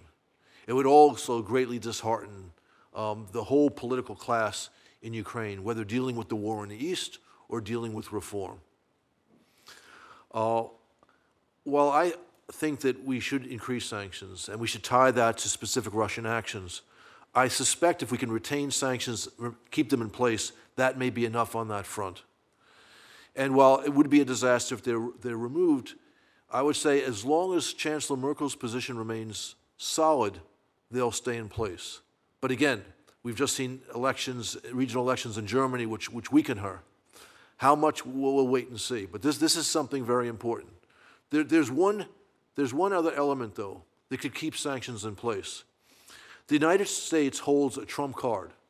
It's a very controversial trump card, and that is the SWIFT option. We run the international payment system. We could suspend Russia from the SWIFT.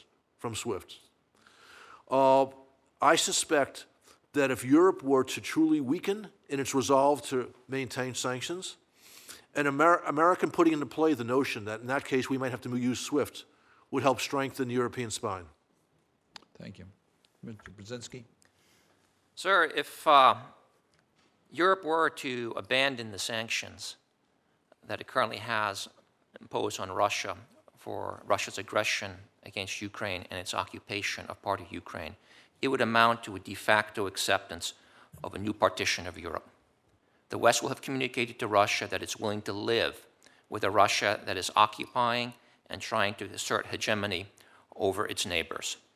And that would return us back to an era we thought had long passed.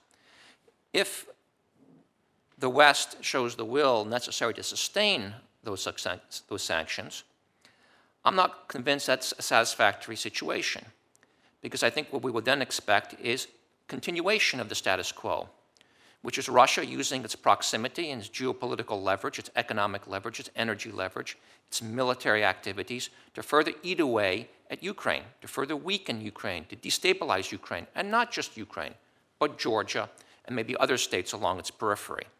That's why I think we need to move to a new stage in our engagement with Russia on this issue, which means imposing harsher penalties for Russian aggression. I think moving to SWIFT is something that's long overdue. I think sectoral sanctions on the energy and the financial sections are long overdue. We have an economic advantage of almost 15 to 1 if you tally up the GNP of Europe and the United States. It's higher than that against Russia. We should be leveraging that. So I don't disagree with your assessment of the impact if the sanctions in Europe were removed under current circumstances, and that we should be more strategic and stronger in our messaging. But let me get to the second part of this. The concern that we have on the extension of sanctions in Europe is that there will be justification given that Ukraine hasn't implemented its aspects of Minsk as it relates to decentralization, but also its dealing with good governance reforms that have yet to be fully implemented, as we've already pointed out with Secretary Nuland. And Russia has been systematic in marginalizing civil societies, the classification of civil societies as foreign agents or undesirables, cutting off the opportunity for civil society activities within their own country. But we've seen over the last couple decades a weakening of the transatlantic ties between civil societies and our support. In Ukraine, it would be helpful if we had stronger community connections between the United States and civil societies, recognizing that historically we're going to be judged by how aggressive we were in the reforms in Ukraine. I just would like to know your comments as to whether there shouldn't be greater efforts made to help civil societies in Ukraine and in Europe, I might say, as well, of course, as our connections within Russia. Let me address 2 points that you raised, the one on civil society and then one on Minsk. I think it's important to remember that the failure of Minsk hasn't been because of Ukraine. It has been a failure of Russia to live up to the very agreements it signed. I don't disagree with that. I just say it could be used as justification by Europe because there hasn't been full compliance by Ukraine. I agree with you that Russia is the aggressor. Russia's the one that invaded Crimea and took it over, created East Ukraine. Listen, we'll never. I recognize that. I'm concerned about what might be happening in Europe. I think your fear is justified, and we actually see that happening. We see Europeans placing more pressure on Ukraine to, quote unquote, live up to its dimensions of Minsk, and not applying equal pressure on Russia to live up to its side of Minsk. But to counter that dialogue requires, I think, stronger American leadership. We need to make clear to the Europeans that the pressure needs to be directed in the sequence that Victoria Nuland articulated. It should be first on Russia fulfilling its dimensions of the Minsk Agreement, withdrawal of forces, release of prisoners and hostage, allowing the OSCE to get full access, allowing Ukraine to control its borders. Then the other steps will come into play. Regarding civil society, I think that's an area that really needs deeper exploration and perhaps direct support. If we're going to fight corruption in Ukraine, it's very useful, of course, to work with existing authorities. But the key to fighting corruption in a democracy, in an emerging democracy, I think really is to build up civil society, its NGOs, its press, to facilitate greater transparency so that the people themselves feel that they have a greater grip on how money is being used, how decisions are being made, and can then leverage that knowledge to force more effective change. So I think you're spot on. If there more assistance can be directed to NGOs, we should do that. Thank you. My views, not surprisingly, are rather similar to Ian's on Minsk. The most important thing to remember is that the immediate commitments that Russia has undertaken have not been fulfilled. There are shooting every day, most of it coming from the Russian side. There's been no real pullback of Russian military equipment. It's Russia and the separatists who don't permit the OSCE to move around the occupied territories. There's no way you can expect to hold an election under those circumstances. So Ukraine's commitment logically comes second. And this is a point which simply needs to be reiterated forcefully and clearly to our European friends. Regarding reform, you're absolutely right, Senator, that civil society is critical. I believe the U.S. has done a pretty good job in terms of promoting civil society in Ukraine. And I think that the administration understands that to ensure that there is reform in Ukraine, you need to have regular contact with civil society and with reformers in the government. And I think Vice President Biden's done a very good job on this account. Regarding reform and implementation of Minsk, you're absolutely right that those in Europe who don't want sanctions will point to the ugly headlines in Ukraine and say, look, they're not reformers, why should we be doing sanctions? But again, if you understand the stage of society, stage of history that Ukraine is in right now, where you have senior levels in the government, senior members in society, especially the oligarchs, not so keen on fast reform, but reform is necessary, then you'll see steps backwards, stepwards to the side before there's progress. And again, the crisis of the past 6 weeks has been very ugly, but in this crisis, serious reform legislation has been passed. And there has been progress. We simply need to repeat this to our friends in Europe so they understand it. Thank you. I appreciate your comments. Ambassador, we thank you for being here. Mr. Brzezinski, thank you. Look, I do want to correct one thing for the record. The SWIFT system is a European system, not an American system. So just for what it's worth, as we have in the past, we would need to work with Europe on that if we were ever to utilize it.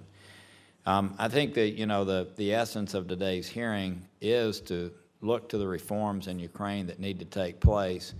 I do want to say this is, the context is almost all of our hearings have been about pushing back against Russia and the kind of things we can do to support Ukraine. I think the hearing shouldn't be misunderstood. We're concerned about the issue that Senator Cardin brought up, myself and others, and that is that